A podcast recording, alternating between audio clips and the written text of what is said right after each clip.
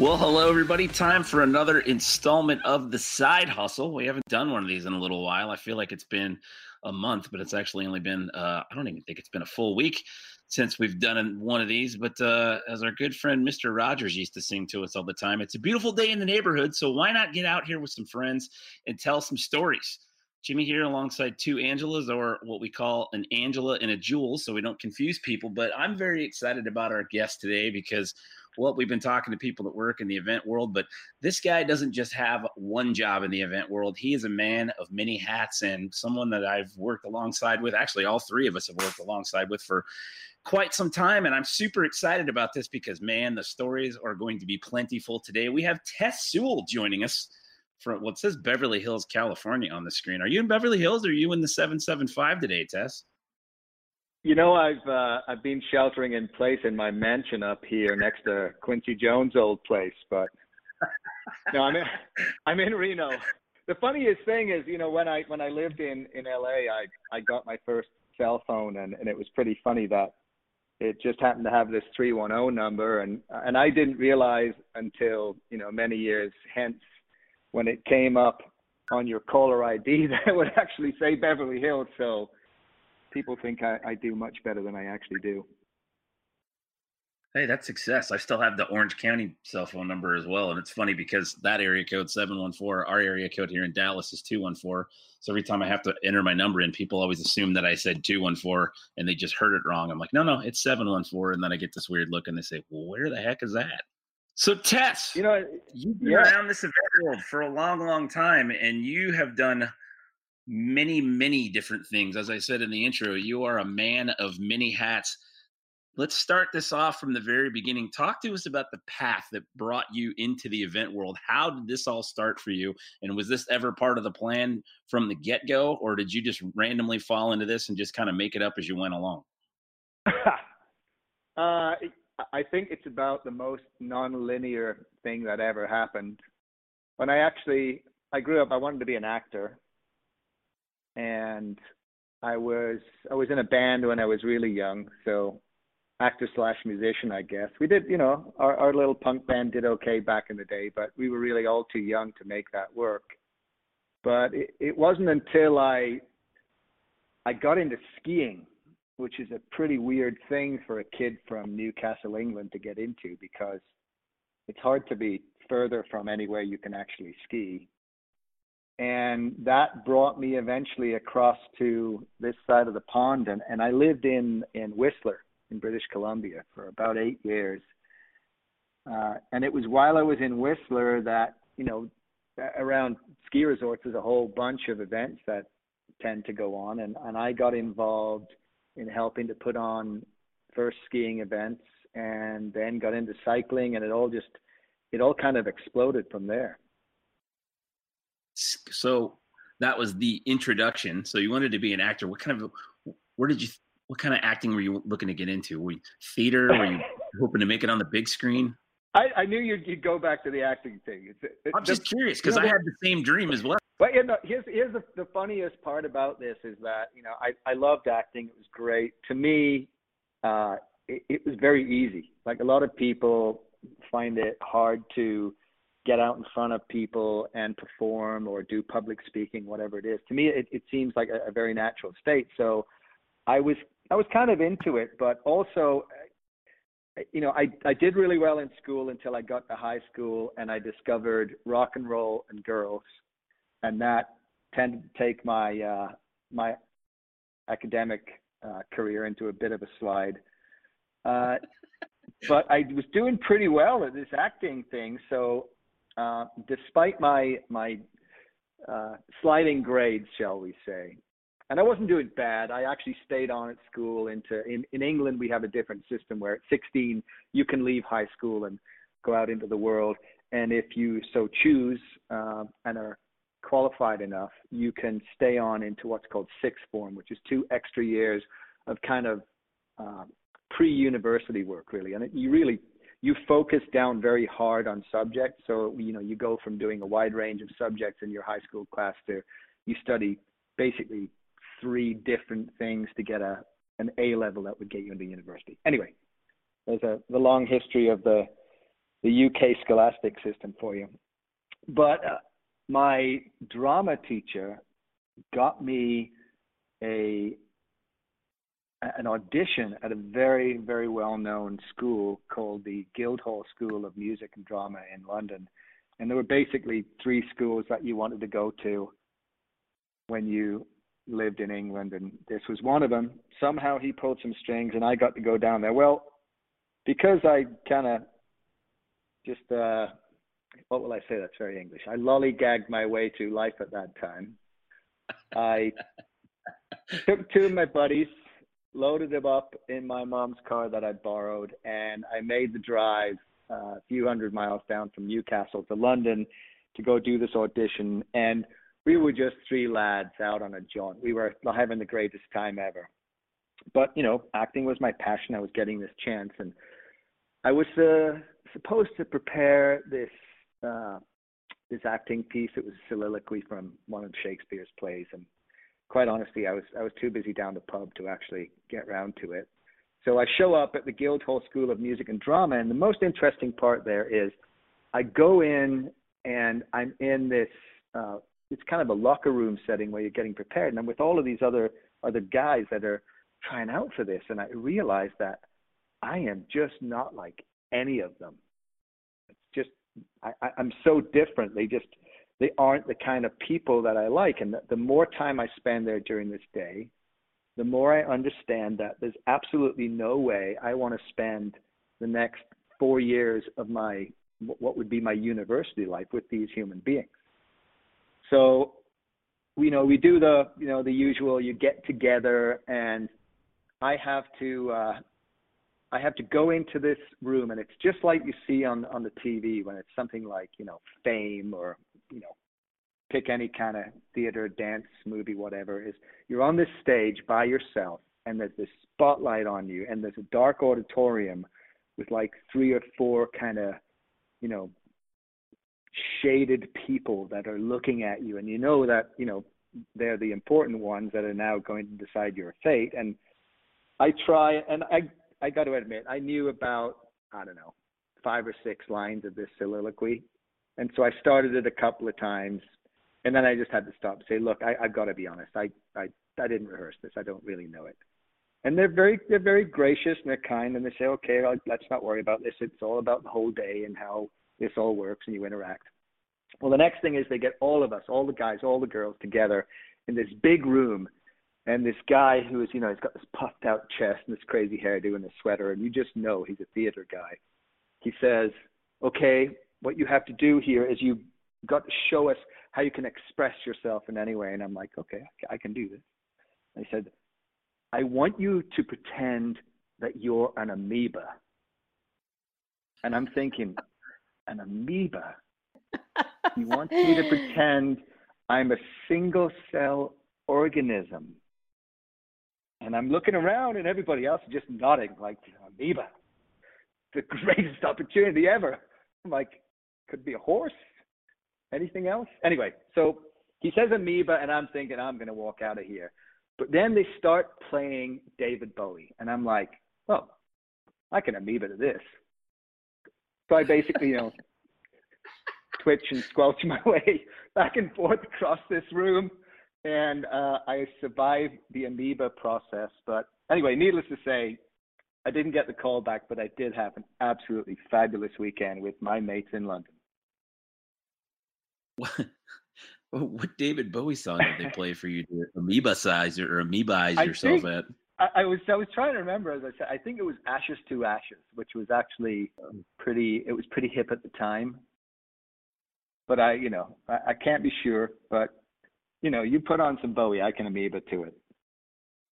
Anyway, that was that was almost the end of my uh, my acting career. Except I, I worked with a group uh, that eventually took me up to the Edinburgh Fringe Festival to perform, which is absolutely fantastic. And this time I was on my game. I'd actually learned the lines, and and I'd become friends with another actor. He had the lead role in this uh, this play. It was it was a northeastern play in Newcastle, where we're from, called Francie Nichol, and it was about this this woman and her boxer, uh, you know, her boxer beau. And I I was playing his father, and he was the boxer, and we had this, you know, this great interaction. And we absolutely love this. We went to Edinburgh, and you know, if you've ever been there, it's, it's really spectacular. There's a castle on a hill and this old town, and it's got all these little streets that you wander through. And we took to singing uh, kind of close harmony stuff, and we we started singing. The first thing we sang was uh, Sloop John B, and we would just sing together. It's just something that we did, and we used to hang out a lot. Well, really interestingly enough, uh, he went on to become one of England's most beloved TV actors. He's a guy called Robson Green. Uh, and he made a TV series called Soldier Soldier. And with the guy he was acting with on Soldier Soldier, they actually started singing together. And they recorded Unchained Melody, which became the biggest selling single of the decade when it was released and was only knocked off the charts by Elton John's reimagining of Candle in the Wind when Princess Diana uh, passed away. So I saw the path to stardom. I just didn't take it. So, how did you end up transitioning to moving across the pond? I know you spent quite a bit of time living in Canada for a while before you ended up uh, moving to the United States. How how did that all come to be? Well, as my wife famously jokes, every one of my stories usually starts with a girl. Um, and in this particular case, I was I was at college in Newcastle, and there was this American girl that was just you know a captivating soul. She drove a Saab. I mean, how much more exotic could it get? Uh, no, and I just this was my girlfriend. She was into skiing. I thought I got to get into skiing, so I got my ex-girlfriend to take me up to Scotland. We rented some skis, and I just hurtled myself down the hill at Cairngorm uh, which is basically like a bunch of farmers' fields with picket fences all joined together. They put the fences in to keep the snow in place. I don't know if they still do it to this day. They probably have much more sophisticated ways of doing things, but essentially you had to ski through a field to a gate at the bottom and get through the gate and then ski. I mean, it's yeah, it, it was pretty crazy, but I fell in love with skiing, and so at that point I was like, well, this is it. I gotta I gotta get into skiing. Um, and I could this could be the longest story ever. But anyway, I end up coming over to this side of the pond and through some contacts that I had back in the ski business in I got myself into the ski business in England. I worked in London for a couple of years. Uh, I worked with my friends who were distributors for um, some American ski products. So I got some contacts. I came over and I was at the, the ski show in um, Vegas. And I got in touch with Murray Merkley, who was a Canadian guy who's famed for his headwear. He used to make toques. And so Murray said, "Oh, I've got a good friend up in uh, Whistler who, you know, I can get you in contact with, and you go up there." So we end up in Vancouver. We're kind of hanging out there, and I worked at this ski shop called Can Ski, which is a great place, kind of a legendary ski store. And and I got in touch with this woman. She said, "Well, actually, um, I, I need someone to run all of our our rental and repair shops and mountaintop stuff. Would you be interested? And I'm like, I would be very interested. So I took a drive one June up to Whistler, met this woman, did the deal, and eight years later, I left Whistler. So after that experience, I, where I first met you years down the road was in a role as a broadcaster. How did you what was the process going from that working at a ski shop how did you end up in the action sports world and racing world and end up finding your way to the path of becoming a television broadcaster you know what's funny and, you know as a as a fellow broadcaster i don't know if you get this but very often i, I get uh, these college aged youth who will get in touch with me and they'll say how did you get to be where you are now. How do you get to be a broadcaster? And I'm like, you know, it's it's not like there was a plan. I didn't sit oh, down oh, and sketch this out in a whiteboard. And it's like, yeah. but I'm sure they think that there's this canned idea that I have, but I know that if I want to make a billion dollars, like I probably should just invent this canned methodology that could get you through there. And you and I could become the new Tony Robbinses of the so you want to be a broadcaster world. But it, it really started where there was a I remember a race up on Blackcomb Mountain, and at some point, I don't know what happened, but I ended up getting on the mic. And I was always a performer, so it wasn't odd to me. And I just started talking about stuff. And so then I started getting involved in more uh, announcing stuff with these events. But at the same time, uh, on two completely parallel paths, my friends were asking me to help them um, organize some events. And um, my great friend Doug Perry is a guy who started an event called the uh, Whistler Ski Festival, which became the Whistler Ski and Snowboard Festival, which has begat all of these crazy festivals that happen up in Whistler now. And when he was originally starting out, uh, it, it really was just about a bunch of ski instructors, you know, going through gates and who could pull the nicest parallel eights or something. It was a very technical event. It was the uh, technical ski thing. I forget what it was called. Anyway, but he asked me to help him out then it became the Whistler Ski Festival, and that was where I kind of started to cut my teeth on the real organization of events. And I found I had a, a, a fairly decent propensity for this kind of stuff, and it was because I, I would shockingly to me became very detail oriented. And I remember we were doing a, a flyer or a poster for something, and I was obsessing over the blue color that we had on this stupid printed thing that we were doing. And I was like, why am why do I care? But I, I was like that about all of these little details, and it drove me nuts. So we did ski events, and then I started to do some mountain bike events because mountain biking was really growing at that point um, everywhere, but especially up in Whistler because we had great terrain. And I got somehow introduced to the guys from Specialized who were producing a, a national series called the Cactus Cup. And the Cactus Cup was a, a, a multi-discipline kind of weekend long event where you did everything from slaloms to downhills, cross country races, and they did criteriums, all mountain bike based.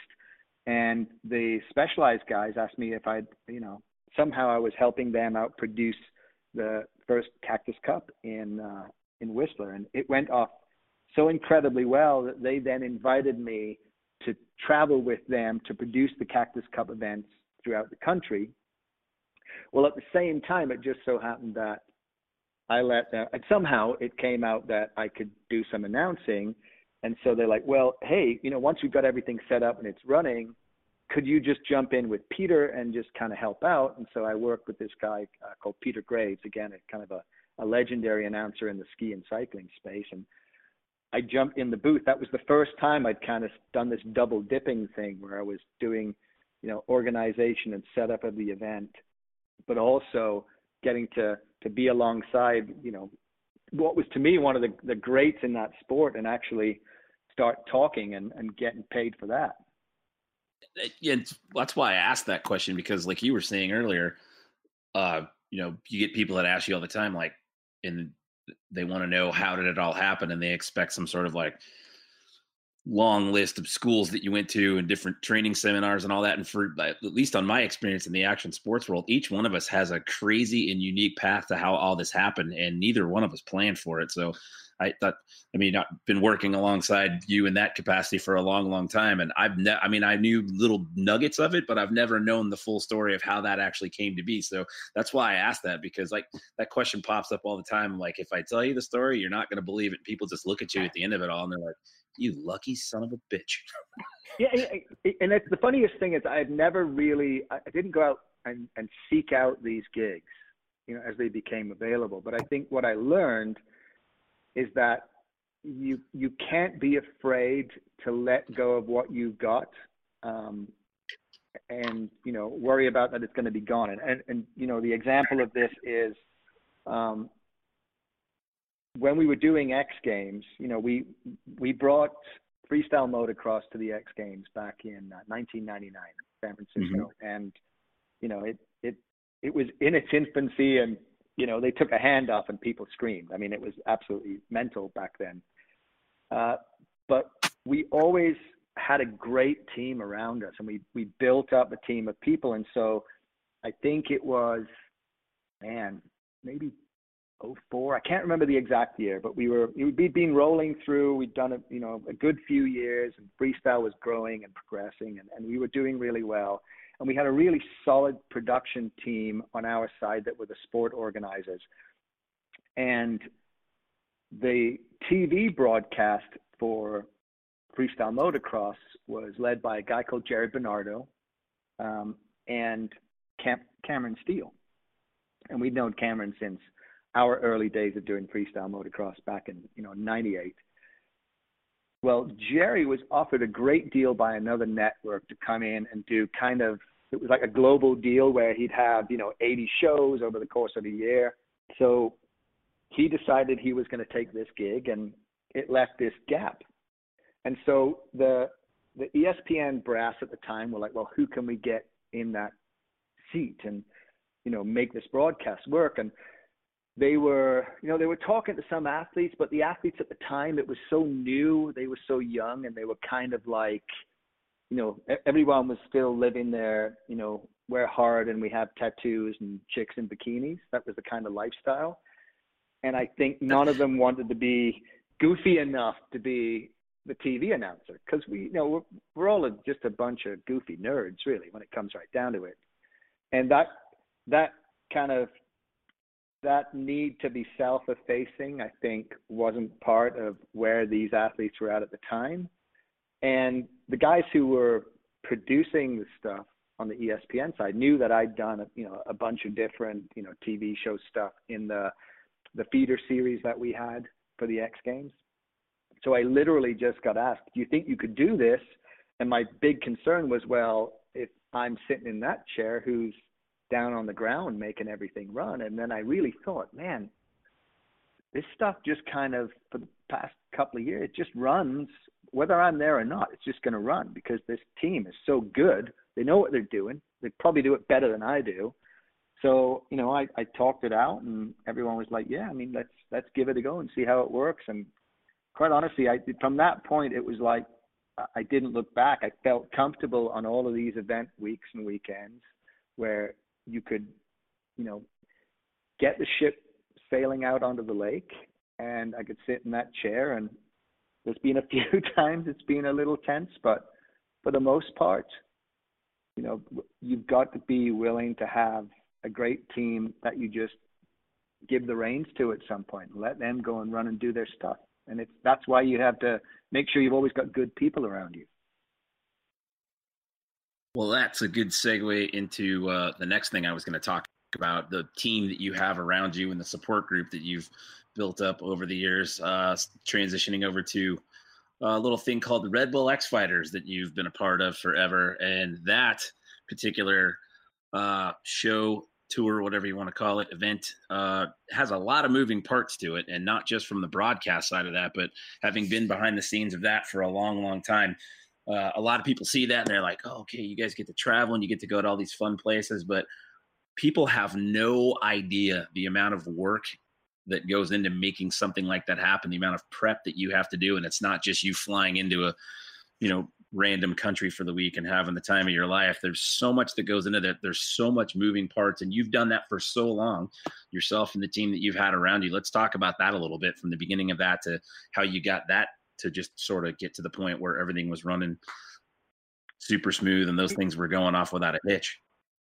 You know, it, it was really interesting. I was kind of I was in this real transitional period at the time it all started. It was back in uh, in 2006, and uh, I'd been working with someone for a while, and things were going well, but I, I just I, I kind of for for various reasons I, I won't go into, but I was I was kind of coming into my own, and uh, I was discussing, you know, how my my life was going to proceed, and it didn't quite go the way we thought. So I ended up with another great gig um, where I was producing a uh, a national ATV tour and a national snowmobile tour, uh, which is a whole other story in and of itself. But just about that same time, uh, my buddies who were working at Red Bull at the time, um, specifically uh, Dane Herron, who you know, we think of, you know, as the dirt guy who produced all our courses and everything, but he actually used to be the motorsports manager for Red Bull at the time. And Dane heard on the grapevine that uh, Red Bull Global, the, the head office in Austria, was looking for somebody to help them with their X Fighters uh, project, which at the time was held in a bull ring in Spain, and they just started holding it in a bull ring in Mexico. But it was the same format run by a Spanish group. So I met this woman called Uli Hartinger who worked for Red Bull, and she said, "This is the thing. We want to make it a bit different and make it more, uh, I think, relevant was the term they used." And I said, "I'd love to give it a go." You know, I knew what X Fighters was. It was a cool event. It always looked amazing.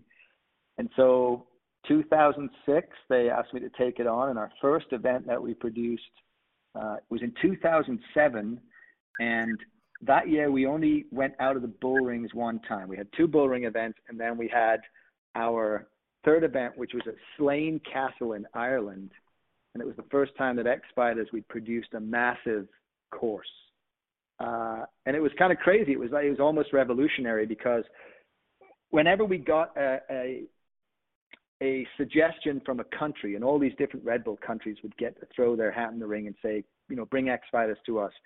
They'd, they'd give us this great, spectacular site. Like, say, the Russians would say, come to St. Petersburg, we can do this event, and they'd show you this big palace. And then they'd do their artist rendition of the freestyle course in front of the palace. And it was just one big mound of dirt and, a, you know, three ramps going to it because that's all they knew at that time was what the bull ring looked like. But the reason there's one pile of dirt and three ramps and a bull ring is because that's all that fits there.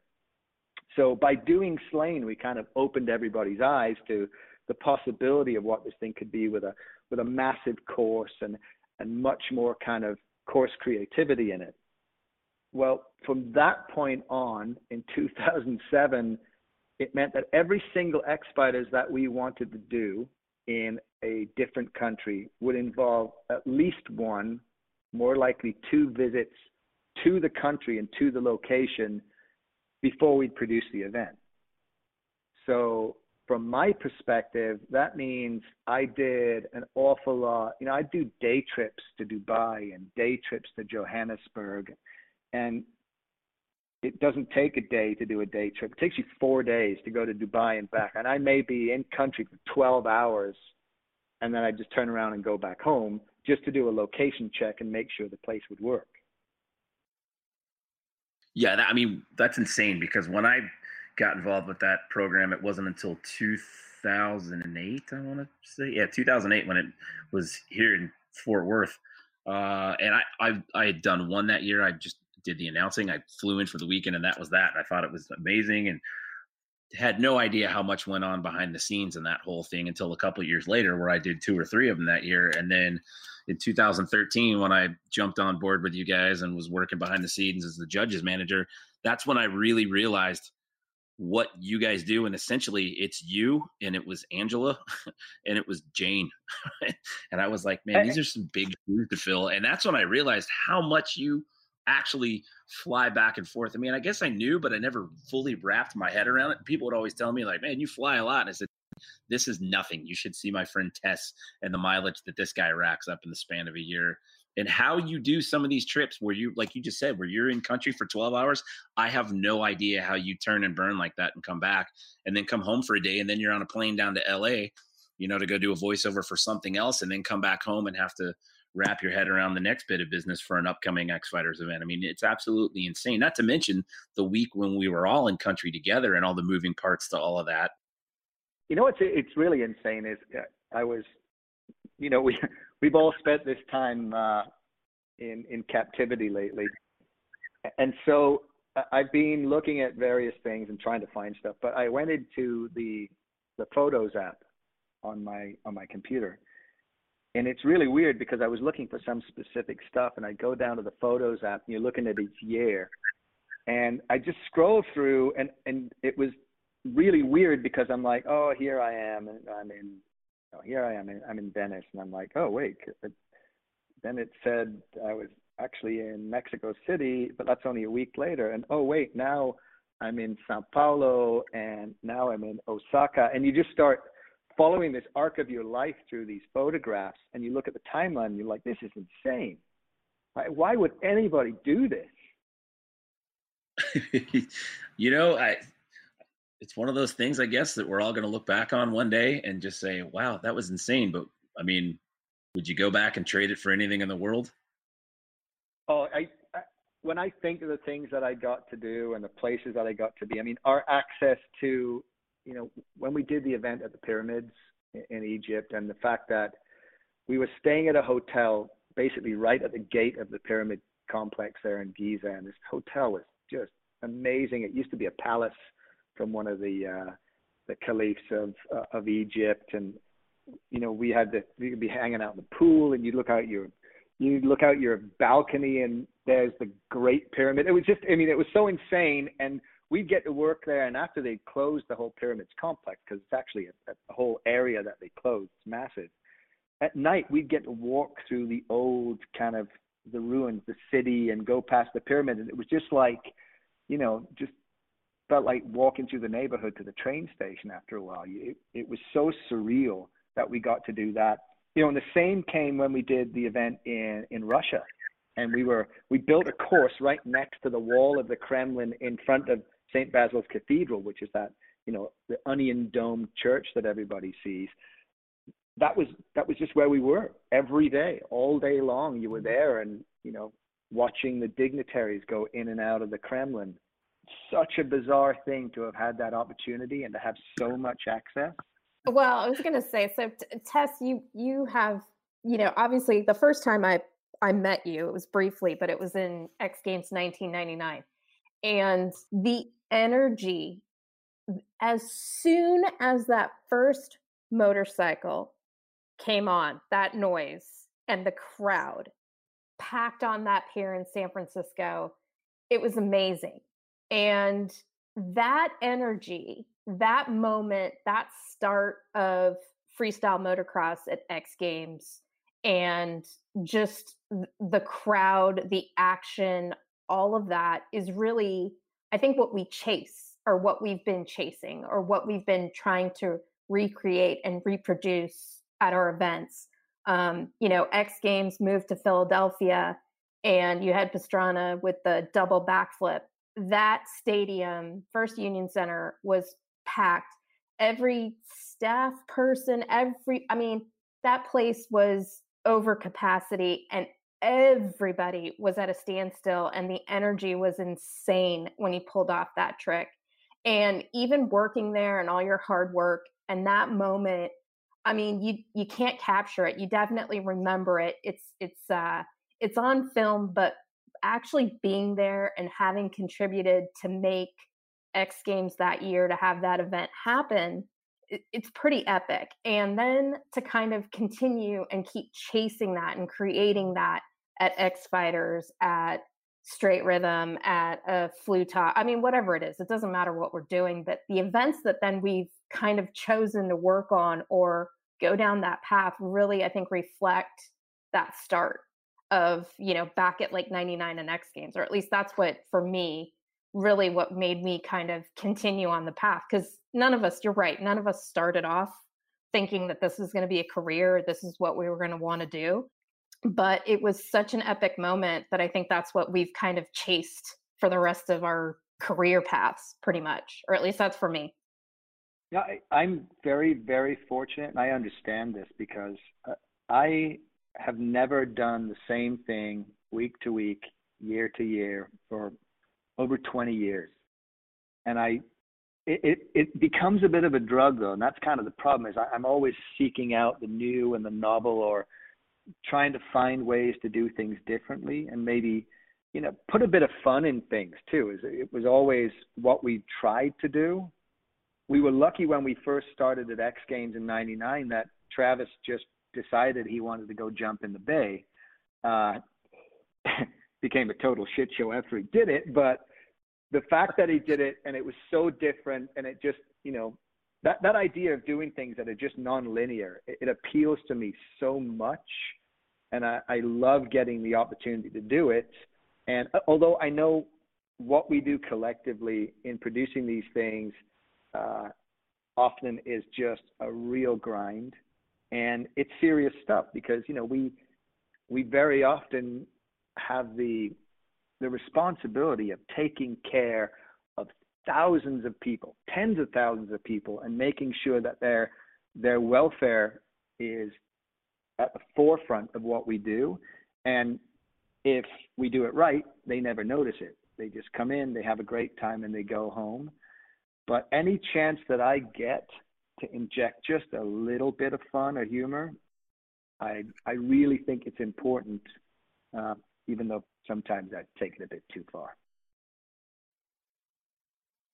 Things about your personality is that no matter how bad it gets in the trenches, is that you're always extremely even keeled, and at the end of the day, everybody knows that hey, this still has to happen, and it's just it, like Angela was saying, it's that that adrenaline rush it's that drive that no matter what's gone on that entire week and you know no matter you know you got a lot of differing personalities at those events. You're dealing with you know athletes and their mechanics and sometimes their girlfriends or wives or family members and you've got you know some over the top personalities here and there. And then there's also a culture clash in certain events just from between the staffers that are there it's not necessarily a bad thing. It's just that, you know, every country you go to, people just have a different way of doing things and a different way of communicating. And all of those things mixed in with some jet lag and uh, some of the not so conducive sleeping conditions in some of these hotels, Jules. You know, it wears on you a little bit, but when you get to that main event, when the when the when the lights are rolling, the cameras are going, and the crowd's roaring and they start firing up those bikes, all of a sudden it's just all of that just goes away and you just get this adrenaline rush and it is showtime. And it's just awesome because no matter what we've gone through at that event throughout the week and then afterwards, you know, we're just sort of back together again, all with smiles on our faces. And no matter what we did or how tough it was, it's like, you want to do this again? And we're all just kind of like, yep, what's the next adventure? Yeah, uh, you know, for me, there's a almost universally, there's a special moment at the end of an event that we've been producing. And and I, I noticed it really for the first time like I was conscious of it even though I'd been doing it for a long time. When we produced our our first freestyle motocross event at the Costa Mesa Speedway in California in 1998 you know it, the event i mean everything was so new. It was it was a, a crazy experience but we finished the event all the people went out and I walked back in and I sat down on the landing hill and it was nighttime and the moisture was starting to come out of the ground. You know, when you, you were nearing that dew point and there was just such a, a peace about that.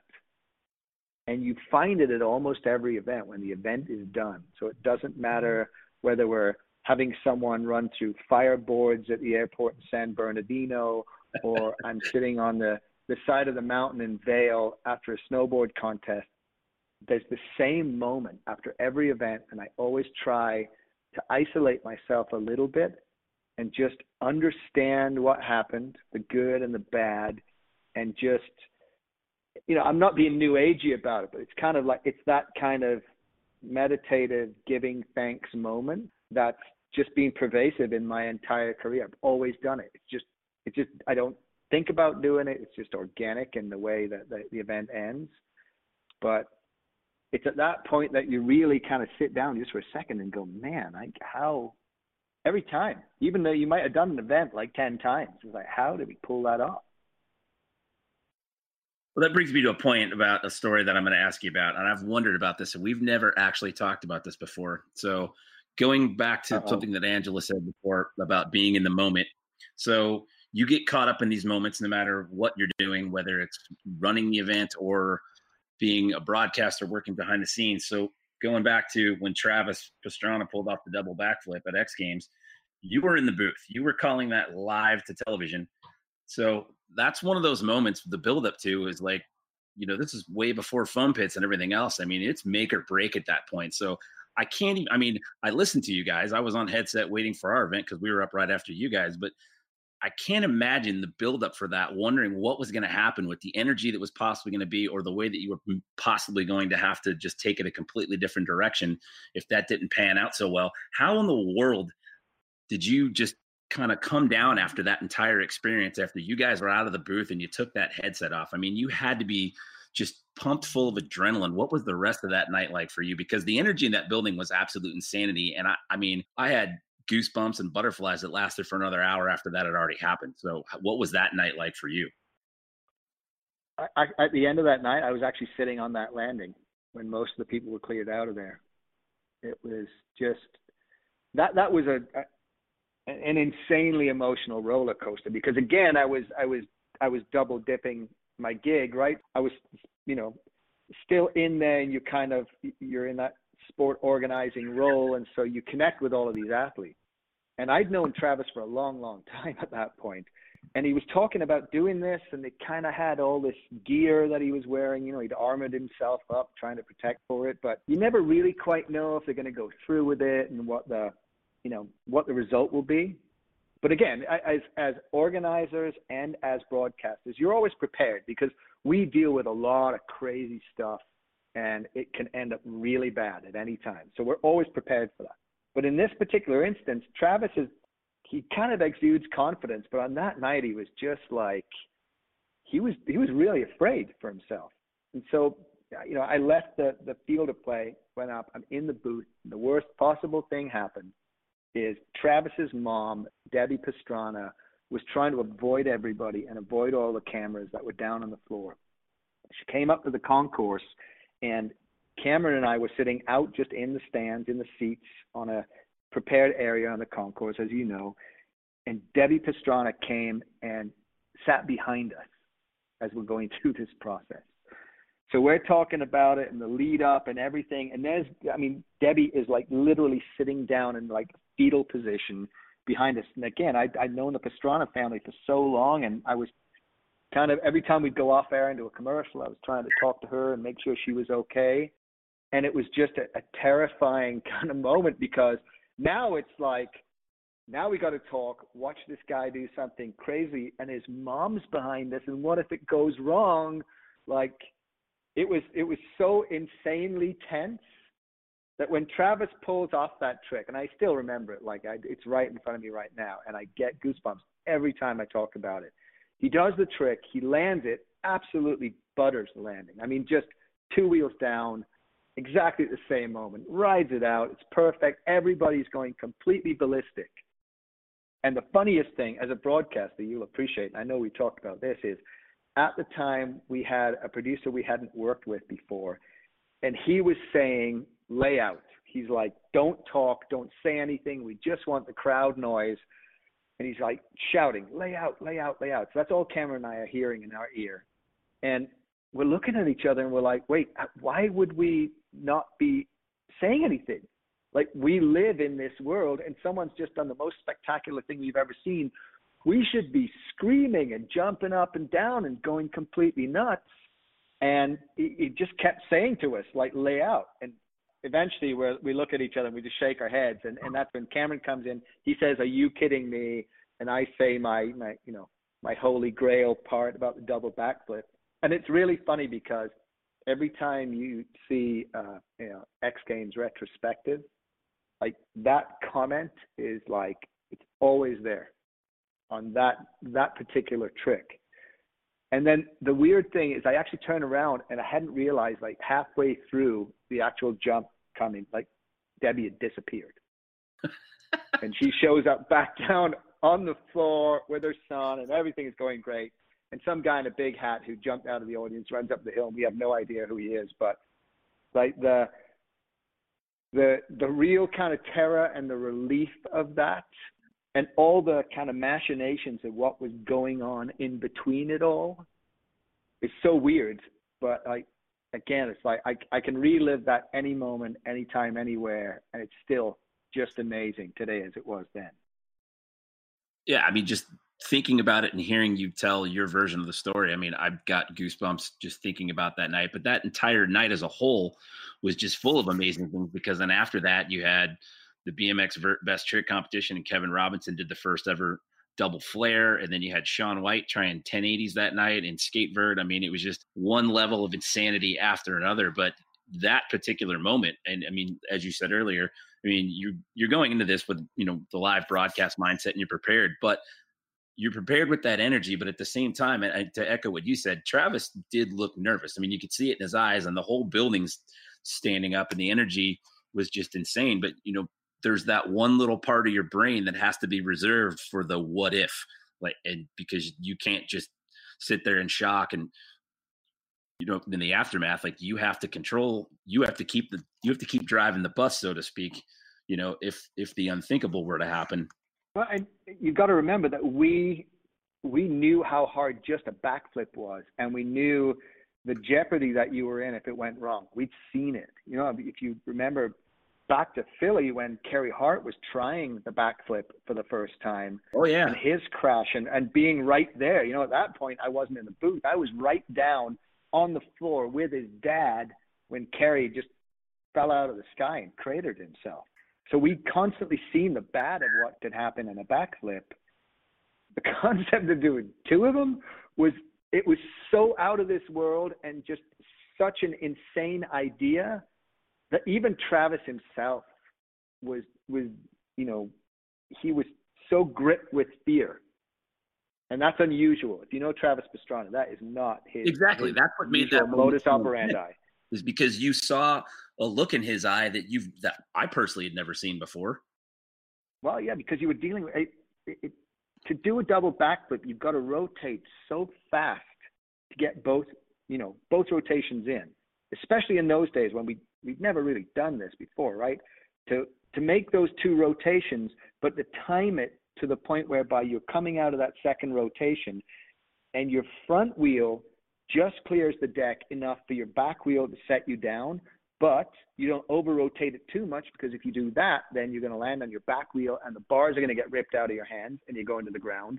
If you under rotate it, you don't go fast enough, that's even worse because then your front wheel digs in the ground and you're getting either augured into the ground with the bike behind you, or you're just getting flung off, and usually your chest or you know somewhere in the front of you is going to impact those bars. I mean, there, God, there's just so many ways that thing could have gone wrong.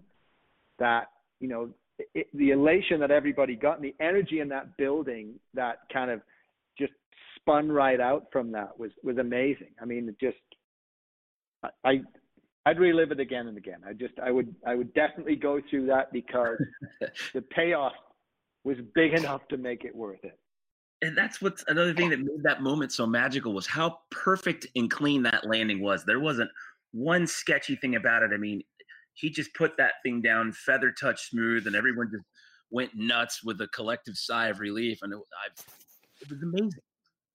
Yeah, and that's a good point. So we had Vanessa Anthus from X Games previously on an episode, and we talked about how difficult Philadelphia X Games was in general. Those two years that we were there, the unions, the the heat, oh, the just the venue, it was one headache after another headache. And then, but it's all worth it. It was that moment there. Again, you're right. I get goosebumps. I I could still see it. I'm I close my eyes and I'm back inside that arena. I hear the crowd. It was epic and but it was such a freaking pain in the ass to get that event in pres in show ready form. Uh, it was so much work. Everything that we do is is like that every time because it's rare that you get this perfect venue that is just going to, you know, all the square pegs are going to fit in the square holes and the round pegs fit in the round holes. That's not what our life is we are where are the kids sitting on the floor with the biggest mallet possible, just trying to get pegs in holes. Doesn't matter which holes they go in. We just got to get the pegs in the holes, and that's what all of our event sites are like. I mean, it's yes. just, it's crazy, but and again, it, the thing that I I don't think enough people get credit for is the end result. If we do everything right, is the public, the attendee, they have such a fantastic time end to end, their entire experience, that you know that that's what we're striving for. And sometimes, you know, Philly being a great example, it, it's a it's a real uphill battle to get there.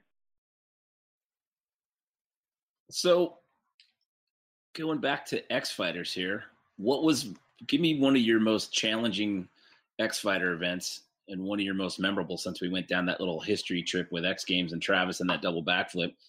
And I know Jules will probably weigh in on this. This is this is my way of getting Jules okay. to talk on these podcasts. Just one.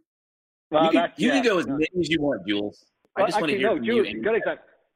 Yeah, let's let's hear from Jules what she thinks was her best event and what the worst. Start with the worst event. What was the worst? Oh gosh. I'm not sure which I would think was the worst. I'd probably have to say maybe Turkey just because we were already in ah. country and then they decided not to let us do the venue and then we had to try to figure out what to do with all these riders and their mechanics and their girlfriends and keep them entertained while we figured out where we were going to move to maybe that's a good one what was what would you say was the worst uh you know I, the funniest thing is i'd kind of forgotten about turkey because turkey technically in the lexicon of x fighters doesn't exist correct because we never actually had the event but it, again you know, you, you look at that, we had found the absolute perfect venue. Just, oh, it was absolutely perfect. Beautiful castle. We're in this castle and we built the course. We're ready to go. And I think, what, we were two days before the event? And it turned out that the guy that told us he owned the castle didn't actually own the castle or didn't have the rights to have events in the castle or something. So we literally had to pivot and find a venue, and the venue we found was about a kilometer away. It was literally an open parking lot, um, just a dirt parking lot. And again, here we go. the credit to the people that make these things happen. Our team got the dirt out of that castle a kilometer away, built a full freestyle course, built bleachers, built control towers, had every piece of the infrastructure in place on that night and we told the people that it was going to be a free event and they could come in. We had 25,000 people come in to watch this event. And then I discovered a very interesting geographical fact about Turkey. Only about 40 kilometers wide. And on one side, you've got, I think, is what the Adrian now? What is it, the Aegean or something? And on the other side, you've got the Black Sea on the way up to Russia. And because of that, it means you get an awful lot of wind that comes across the land. Therefore, the wind blew so bad that we basically just had no choice. We couldn't actually get the event working, and you know the guys were riding and they were kind of up in the air.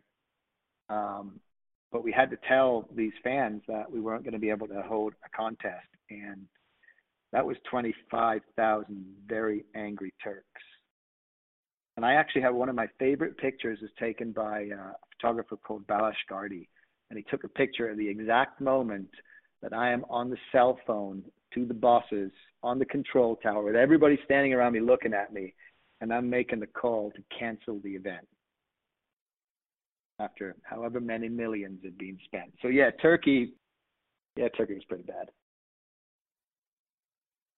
All right, so let's flip the coin and talk about one of the best ones for both of you guys. Mm, I would have to say either South Africa or Osaka, but um, Osaka was a great event, but we just had the added, you know, emotional with um, Eigo and all that. So I think that added to a a different level to that one. Plus, we had pedal bikes that we got to ride to work every day, so that was pretty amazing. there's nothing like Jules pedal biking to work from the from the hotel going into the castle grounds in Osaka in her kimono. So probably a good that, chance that, that, your bike is still in the parking garage of that hotel too. No, it's and, actually and Red Bull in Tokyo. but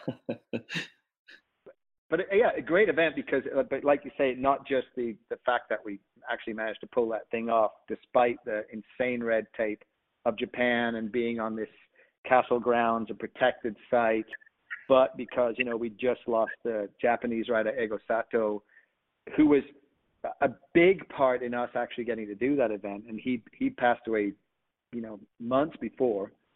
Uh, but I think for me, the the probably the number one. It's hard to say honestly because. I mean, I did over 50 of these things. So, uh, Slane Castle, just even though it was the first real kind of outstanding event that we did outside of the bull rings. There was something about Slane and the fact that we were Lord Henry's guests and the guy was such a nutcase. It, you know, that was a big one for me. It was actually uh, it was the first time I'd been back to the British Isles in you know eons, and you know our offices we worked out of a castle. You know, it's so bizarre. You know, here here we are. Like you look out of the window of the castle, and there's this freestyle course, this whole venue that we're building. Uh, and I've got you know I've got a billion stories from Slane, and they you know they're all as entertaining as you would imagine working with Irish people would be. Well, let's talk about another crazy event that you guys were both a part of a couple years back the Russian X Challenge. you knew you weren't getting out of this getting about that. Oh. Thanks, Jimmy. Yeah. Oh, come on. This is going to be, this is podcast gold. So, no, the, the guy that had owned uh, the the agency that really helped us get the the permission from the Kremlin to do the X Fighters event in Moscow.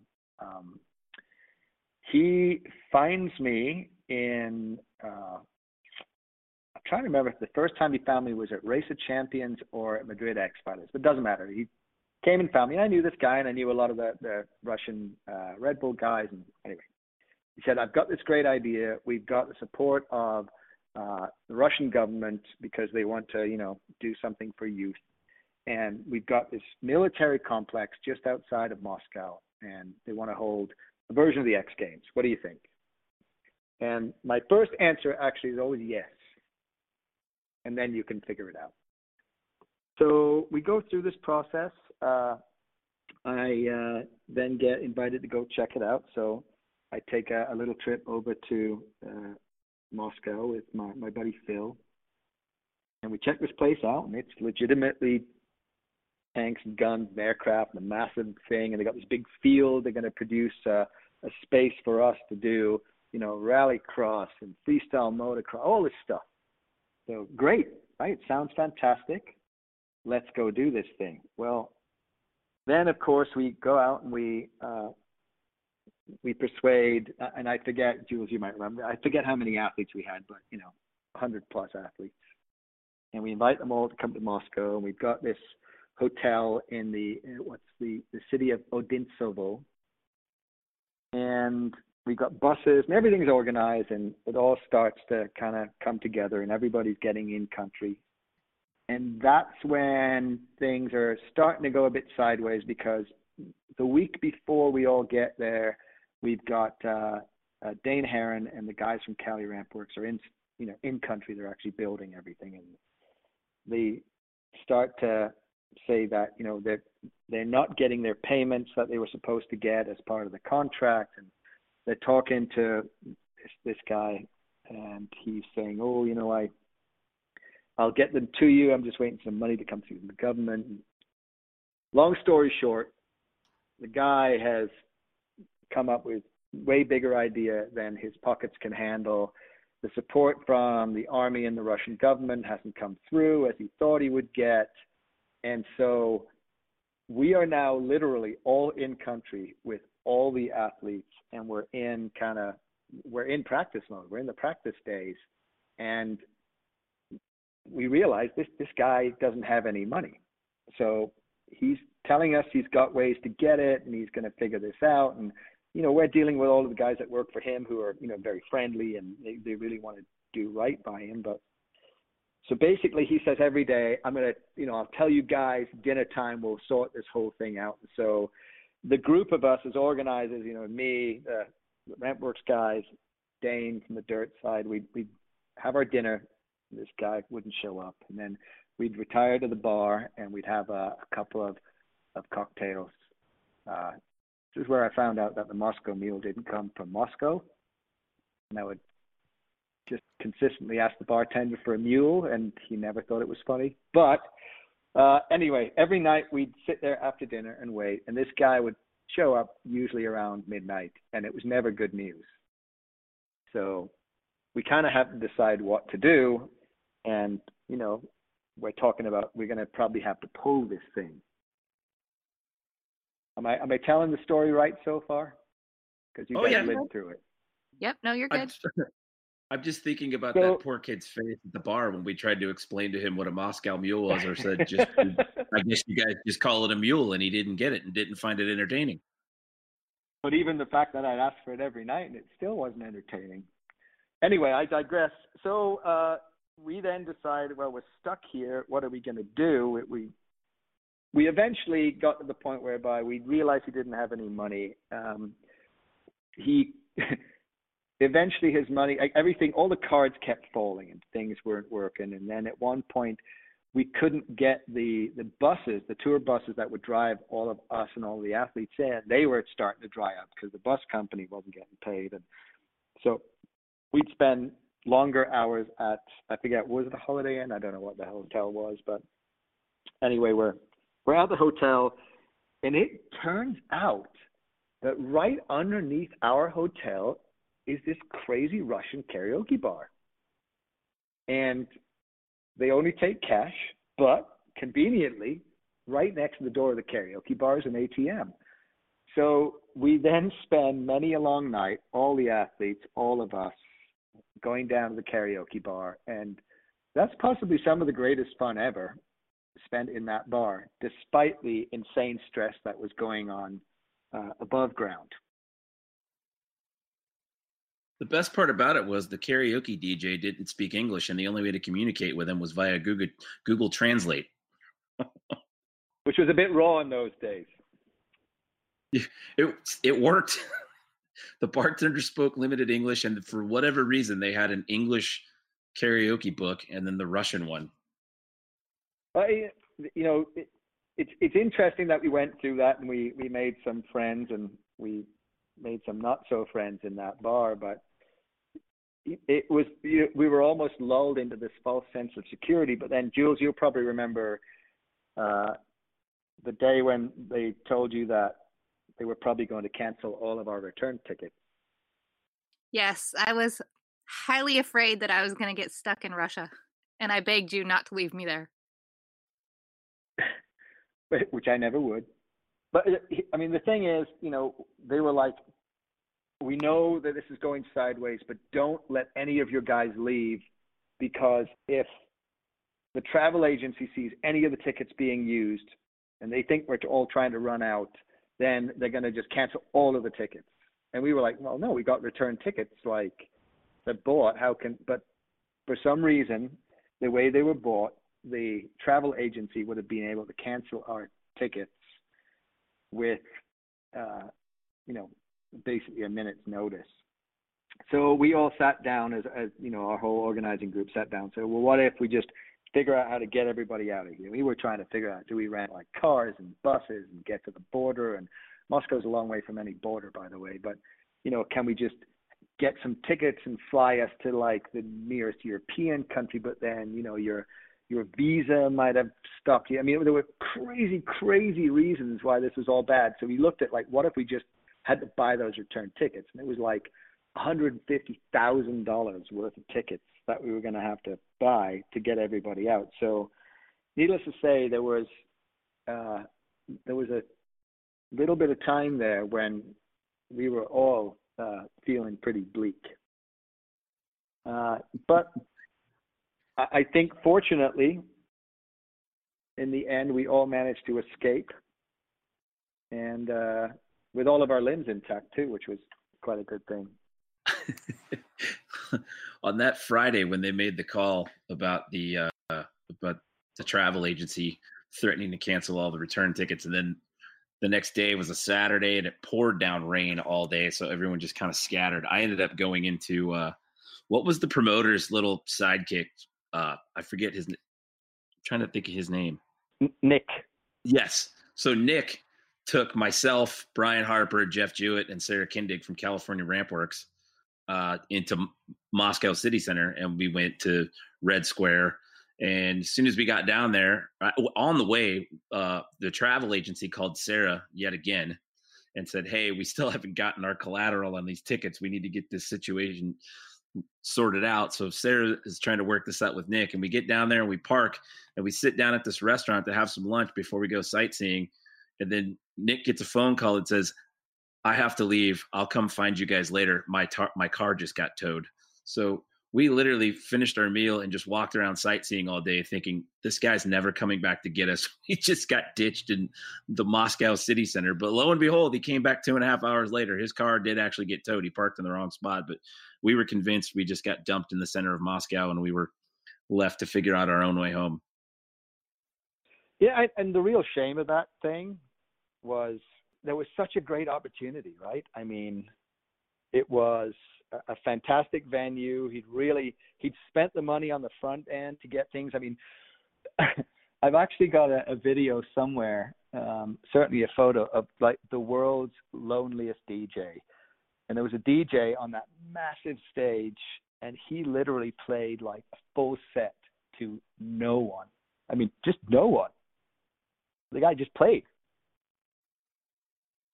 I mean, the silver lining and all that was, I mean, we still kind of had an event on that Sunday. It was basically just a glorified demo, but there were actual people in the venue, and a lot of the athletes that were still there that didn't just dip out to go into the city center did actually participate in that. It, I've been going back the other day and looking at some photos. I was laughing because there we were sitting on, I mean, rows of tanks and artillery and whatnot, eating cotton candy and watching people ride the mega ramp. No, the, the silver linings. We had ice cream on a tank. I mean, where do you get to do that? Where do you get to have bleachers that are built around an intercontinental ballistic missile? All oh, I remember no. is Tes invited me for that ice cream on that tank, and I showed up and it was gone already. Between the Ouch. two of you, I don't know who ate it. Snooze, you lose, I think, is what you learned there. I did enjoy the show, though, from the tank. I don't think I could ever say that again. After all that, we snubbed Jules on our ice cream in Moscow. We are animals. Um, here's another project I want to talk about, and this is uh, a bit of a different event, but it still falls under the umbrella of producing event. Let's talk about the birth of your annual holiday party known as Singing in Syrah. Oh man. Oh, this is a good one. Well, and it's relevant. It's an event. It's a production. Well, I I live in this in this uh, well odd for me community up here in Reno. I I was uh, very fortunate that when the market hit bottom back in whenever it was 2010 09 something like that uh, I was in the situation to buy a house that was way above my means. So I now live in this very nice community. Um, and the funny part about this community is, is most of our neighbors when we moved in here that we got to know were, you know, these were people all in their 60s and 70s, and they're all successful and, you know, had retired from their companies, you know, from Boeing and you know big companies they built. But it became a very kind of entertaining, uh, an entertaining crowd and a super entertaining culture, and they would invite us to these events. And and I came back jet lagged as all hell from who knows where. Just pick a place, Africa, Europe. And I go to a party at one of our friends' places. It's called Pizza and Pinot. And basically, what they're doing is they've got homemade pizzas and they've got various Pinot Noirs to pair with them. And, you know, you were drinking the Pinot Noirs out of like brown paper bags and you had to rate them while you were eating pizza, which is sounds quite lovely and decadent. But everybody knew that I had this karaoke system. I used to have this cool Japanese limited edition gold CDG system for karaoke, right? So you, you put the CDs in, it had like a, a three CD slot, and it was just like, it was awesome because I like karaoke. So everyone, you know, when we would go to a function was always joking, have a, you know, a party at your place and do some karaoke. And I never really wanted to do it, but anyway, I had a few too many Pinots that night. And so someone came up to me and said, Hey, when are you going to have one of those karaoke parties? And I'm like, We're going to do it this year. We're going to call it Karaoke and Cabernet. And then unfortunately, what I learned about, you know, these, you know, retired people is that there's not a lot going on, so they don't forget things. So they would constantly bug me and bug Gabby about, you know, well, you know, you guys said you were going to do this. So we came up with an idea for uh, our annual Christmas, and we called it Singing and Syrah. And we literally, uh, with the, the help of you guys, thank you, Jules and Jimmy, and some others that came in, we we basically took all the furniture out of our house and rented some bar furniture, high tables, a bar to go in the corner. And our guest list, I forget the first year, probably had about 120 people that uh, came to our house. And they literally brought like that first year, they all brought great bottles of wine. They brought, you know, these nice bottles of Syrah. We had like a hundred bottles of wine on our kitchen counter, and it was absolutely crazy. We friend uh, Lillian in from who she does you know the karaoke DJ thing. She came in and it was an absolutely like rip roaring party where everybody I think got a little too carried away. Uh, I eventually fell asleep in the laundry room and the thing raged till like 5 a.m. And until last year when we actually canceled it, it it was uh, an annual tradition. Now talk about the cooking, Jimmy. I was just say this thing's taken on a life of its own because uh, was it year three? There's a stage involved now. There was an ice sculpture one year. I mean, the sheer amount of electronics that go into this entire thing. I mean, you've turned into your own graphics department.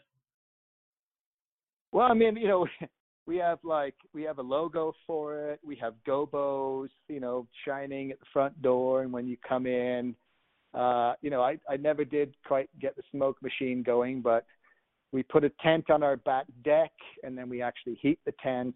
Uh, like you say, one year, a couple of the guests, uh, they, they got an ice sculpture brought over that actually became a shot luge. And so they brought over the ski with the shot glasses on. And you got again, these are retired people in their 70s that, you know, basically propagate a lot of the wildness that goes on. So there were these two guys just literally standing out there all night, just making people do shots of Jaeger and whatever. So it's a, you could say it's a it's a fairly buoyant crowd. Unfortunately, the the, the post party cleanup and the the the devastation afterwards that uh, that became a little bit much to take. And I think eventually, after a few years, which tends to happen in a lot of cases with almost any event, is I think people started taking it a bit for granted and didn't realize that they were coming over to our house where we actually had to live after the party. So it's on a bit of a hiatus right now. That's what was so crazy about the last one was that you had gotten new carpets in the living room. So this time everything just went out everything was gone and there were and we put visqueen down on the floor. And then in addition to the high top cocktail tables in the bar you actually rented a parquet dance floor. So the entire living room was completely protected wall to wall at that point. I was like we've come full circle now. There's not one stitch of furniture that belongs in the living room that is currently in here. It was all stage dance floor and cocktail tables and food display and the bar. It's all great until, you know, you wake up the next morning and you try to get your house back. It is quite the process. So well, we'll see we'll see if we if we want to do this one again. We'll uh you know, when you produce things for a living, sometimes you don't want to come home for Christmas and have to produce another event. Speaking of uh, oh, yeah. Lillian and karaoke, are we uh, bringing Tesmecula back? Oh, I saw you posted the other day about it. You know that was that was one of the that was one of the greatest nights that accidentally happened. Uh, I'd agree. Know, I, my my penchant for karaoke, we were we were actually um, we were in the testing phase of Travis Pastrana's rally jump when he jumped in Long Beach from a ramp onto a landing on a barge back in I forget what year that was, 2009, something like that. And there was a, a a great. This is actually where we met Lillian, who then would come up and, and do the party at our house. But there's a bar called Texas Lil's, and I think on Wednesdays or whatever random day it was, they'd have karaoke there, and we got to know all the bar staff there, and so we'd we'd go in there and have dinner. And this night, uh, we'd been going in and out for quite a while. Uh, we had the the show that we did was called New Year No Limits, and it aired on ESPN. And so we actually had the ESPN executives and some of the team in uh, with uh, Marcellus Wiley, the ex-football player who was broadcasting at the time. They'd come to watch Travis practice, and then you know they were building a, a piece uh, to lead into the show. So they were all out. We're in Temecula, and we arranged that night. We're like, we're going to do this. We're all going to go to karaoke. So we got all our course builders and our crew and the ESPN gang, and just we're all going out. Well, I don't know who comes up with this idea. You might remember Jules, but for some reason, I, I forget how the Temecula thing happened. But our buddy Jason produces these shirts that say "Vote Tes for Mayor of Temecula. And it's a picture of me actually from uh, an X Fighters in in Calgary, in Canada, sitting next to a table of let's call them used drinks glasses. Uh, so we we organize this thing. We're all going to go out. Everybody gets these T-shirts, and Travis finds out at the end of the day that he has to do a 6 a.m. live radio show in downtown Los Angeles the next morning. So Travis is going to have to leave that night and go and stay at a hotel in downtown LA, and he's absolutely crushed that he's not going to get to come to this this night. Uh, the night turned out to be epic, uh, as you can imagine. A bunch of people wandering around in these T-shirts, and me as the candidate, and people actually fully believed that I was running for mayor of Temecula, and you know they'd come up and ask me, you know, you know what I was standing on, what I believed in, and the, the crazy part is, they, I'd go out and I'd belt out a song, and they'd come up and be like, "Man, I'm voting for you." So yeah, Temecula. I could have that could have been my run. I could have gone all the way up to governor. See, we keep talking about all the many hats you wear. Here you go. It's your foray into politics, isn't it? Yeah. There you go. Could be a thing. Could be a thing. Vote for me maybe 2024. Be ready. So I've got one more side of the event world to talk to you about before we wrap things up. Um, you are now part owner of a company that is actually behind the scenes producing a wide variety of events. We had uh, your partner in crime on that endeavor, Eric Matievich, was on the show last week, early last week, if I'm not mistaken. So let's talk about let's get your side of the story on states and kingdom and how that all came to be and uh, the wide range of events that you guys produce. Did he say bad things about me? You'll have to listen to the show, sir. you know, the funniest part about it is I, I've known I've known Eric for a long time because of the X Games stuff, um, and we actually started working together uh, with when he was the he was the head of an event called the Great Outdoor Games, and we did uh, an event there with I was running the ATV tour at the time, so we did this ATV event which just fit in with the whole hunt and shoot and fishing thing that was the Great Outdoor Games, which was kind of like kind of backwoods version of the X Games, for want of a better term, if you don't know what it is. Anyway, so we've known each other for a long time, and when it came to do these events for Red Bull, I'd been doing a bunch of stuff for Red Bull. Uh, Eric had been doing a, a lot of production with his own company for Red Bull, which was was called Blue Three. So he'd he'd done a lot of the consumer facing events, the the Flugtags and, and soapboxes, and so it came time to do this first kind of big uh, stunt event on New Year's Eve. Uh, in the relationship with ESPN, it was originally called the Red Bull Experiment, and uh, Robbie Madison was the guy to do it. And they used both Eric and I because we both came from slightly, you know, different directions in, in the way we produce things. And so certainly more on the sports side, I would be uh, I would have been the stronger candidate, whereas on the actual production side, you know, Eric could figure out every single nut and bolt. So we started working on these things, and we did them for God, I forget how many years, probably six years or so, as as two independent companies working together. And it, it's kind of funny because through, you know, whatever the circumstance was, Eric got a little bit down on the whole event production world. And you know, we we both live in Reno, and and he's a friend, and we were we were kind of chatting about this, and I'm like, well, you know what? Don't give up on this. Let's let's do what we've kind of been talking about, and let's let's put a company together and actually go out there and and get these gigs. And you know, we're good at this. Why don't we kind of keep going forward and seeing what contracts we can get?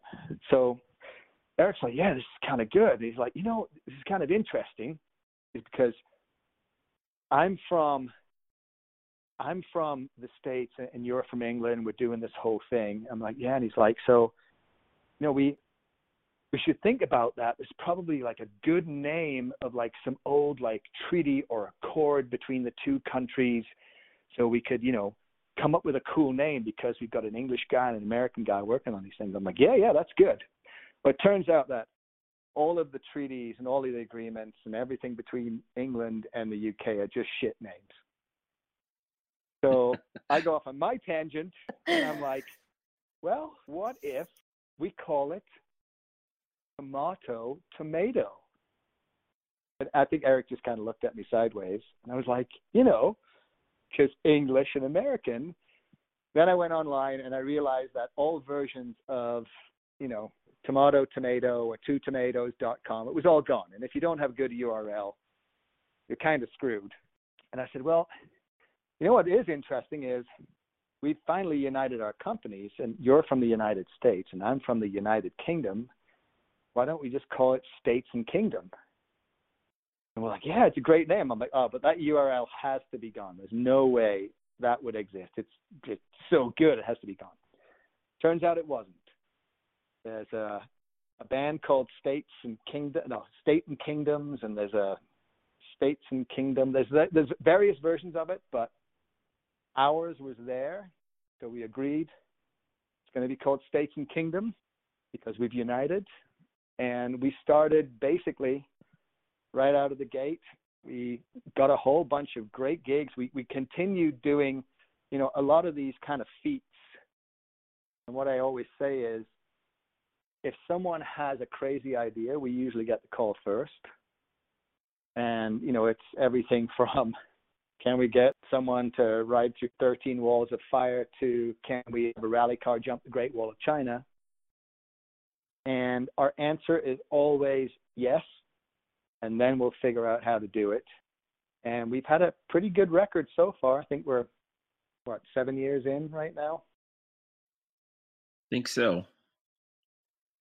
So moving forward, what do you guys have on the books looking towards the future once we get out of this whole shelter in place and this whole coronavirus mess that we're currently experiencing? What's what do things look like moving forward for you guys on the states and kingdom docket? Well, I think that if you look at what's potentially out there for us, is like you know we've been doing a lot of those kind of uh, the feats that the extension of what used to be New Year No Limits. We started doing with with the Nitro Circus gang, and that certainly turned out well. And we had, uh, you know, there's a ton of ideas that we haven't even, you know, begun to produce yet. Uh, we have another as yet confidential project with uh, with Red Bull that we want to push ahead. You know, plus you know we've got the the Luftgekühlt event, the the air cooled Porsche gathering that we started producing last year. We found a new venue out of California, and uh, that one right now we've got postponed until later in the year, but it's going to be in uh, Durham, North Carolina, uh, and it's just you know there's a bunch of things like that that keep coming to us, and you know even though we've been kind of in isolation, we've been on conference calls pretty much every day, and you know it's it, we we get we get calls, you know sometimes weird calls all the time. I mean, and you really do just have to to kind of say yes and then then noodle a little bit where it'll go and what it become. You know, very often people don't understand how hard it is to produce what they're actually asking, and if they have an idea of how hard it is, they almost certainly don't understand how expensive it's going to be. And we're uh, by this point we're pretty good at being able to come up with a uh, a baseline project budget for what it'll cost you to do whatever your crazy idea is. Well, I'm going to steal a line from you that you say often is that you are in the solution business, sir. So this is what you do. right. I mean, yeah. And the funniest, we were we were going back to way earlier, probably five hours ago, because I feel like I've been talking forever. But when things go wrong at these events, you know, and and it's you know the wind's blowing or somebody's hurt or somebody's lost or it's funny that I get very pragmatic at those moments and my question is always the same is I understand what the problem is, but we can't change it now. What is the solution? And I know that I'm surrounded by brilliant people. And one of those people will have a solution if they just kind of give themselves the headspace to think about it. You know, and that's going back to the value of having a great team around you when you do these things and having faith in just letting them do their thing because that's when you succeed in the solutions business. That's almost verbatim what your uh, counterpart said last week. He said having letting people do their thing and having the faith in them to get the job done. Well, you know why it's just uh, the funniest thing about Eric and I is, you know, it, Eric does uh, from a whatever you want to call it, the clerical perspective. Someone's got to make those books balance and make sure that the permits are done and the contracts are signed. And so we're on site. Eric might spend quite a bit of time actually sitting in our on site office, but he's on the phone and he's talking to the client. And we're doing a lot of stuff, right? But I remember when we did Port- Portland Flugtag, everything was going absolutely fine in the build up and everyone was doing just a great job. But one day, Eric and I decide we should go out and show our faces and show that we're these old guys, but we've still got it and so we, have to put in just a rope line across the front of this natural amphitheater by the Willamette River. So we take out the T-stakes and we take out the stake pounder and we decide to put in this rope line. And so Eric and I go out and we start like just pounding those T-stakes. Now, I've probably pounded a million T-stakes in my event career, but we're doing this. we both look at each other like, God, this hurts. Plus, what we don't realize is this natural amphitheater is actually just built of a bunch of like poured riprap and other rocks just underneath a little bit of turf. So we're literally trying to pound T-stakes through this rock. But we, as we do it, it's funny because all of our crew just start looking at us and they're all like look I, I guarantee they're all shaking their heads. And eventually everybody kind of start coming down to where we are and they're like hey, can can we help guys? Well no we got this. You know we're about five stakes in now. And eventually like no we we we could do that and eventually we just kind of give up and just hand it over because we realized that us doing that was more counterproductive because everyone stopped just to like figure out what these two idiots were doing when they'd be completely safe and useful in the office across campus. So I remember that because it was, yeah, it's like, um, it was a spectacle to watch you guys. I mean, it was a great break for our work crew that was out there doing stuff because we were like, what the hell is going on? What are those two up to? And we thought, you know, our first thing is like, whoa, were we supposed to do that? Was that supposed to be on our radar? Did we miss something? Did we not do something correctly? That's our first. That was the the initial thought process, and then it was like, and and I this was probably a Brett Taylor thing, but he was like, no, those two knuckleheads are just decided they needed to do something. So um, and then it was the time for us to kind of step in and take over because I, I think there's the there's the your mind version and the our mind version. We're walking out there, and I think we kind of think, you know, we got the stakes and we got the stake pounder, like on a, and we we feel kind of like, you know, like Derek Zoolander with his jackhammer. You know, we're just like strutting out there, like, yeah, we still got it. But you know, three stakes later, everyone's like, oh man, we're gonna have to call in the medics where it's going to be like somebody's going to have to do a report for these guys. Anyway, we we know we we know we can't do this event without just an awesome crew. So, but every now and again, we we try to show we still got it. Well, wrapping things up, it's gratuitous plug time. Tell us where we can find you and find out what you've got going on coming up in the future, both on your broadcasting level as well as stuff coming up for States and Kingdom in the future.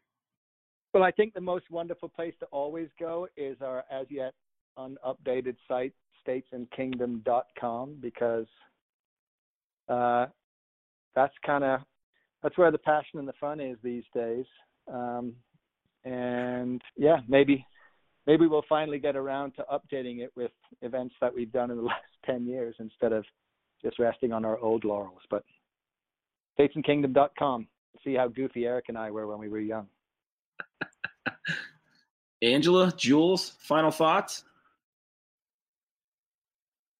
No, it's just great hearing from you, Tes. Uh, good to reminisce about some of those old events that we did and re- realize how much fun we had and how I kind of miss it right now and wish we had it. Amen.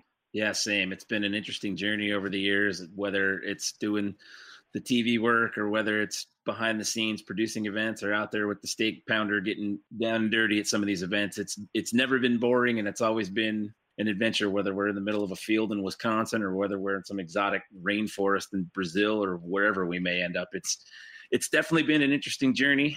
Oh, and I even left out in your kitchen having a holiday karaoke party as well. So that falls under the the uh, list of locations. But uh, looking back on all the good times, I would not trade it for the world. And it has been an awesome experience. And it's been a journey today as well, reliving some of this and hearing your story about uh, the beginnings of all this. And again, the whole point behind a lot of this is learning things about our our friends and our coworkers that we might not have known. So I learned some new things about you today in the process.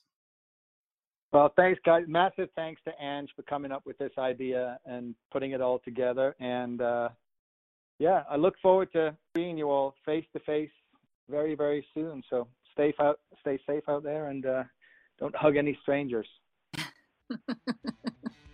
Try not to. We're reopening Friday in Texas, so I'll sit here inside and watch other strangers hug.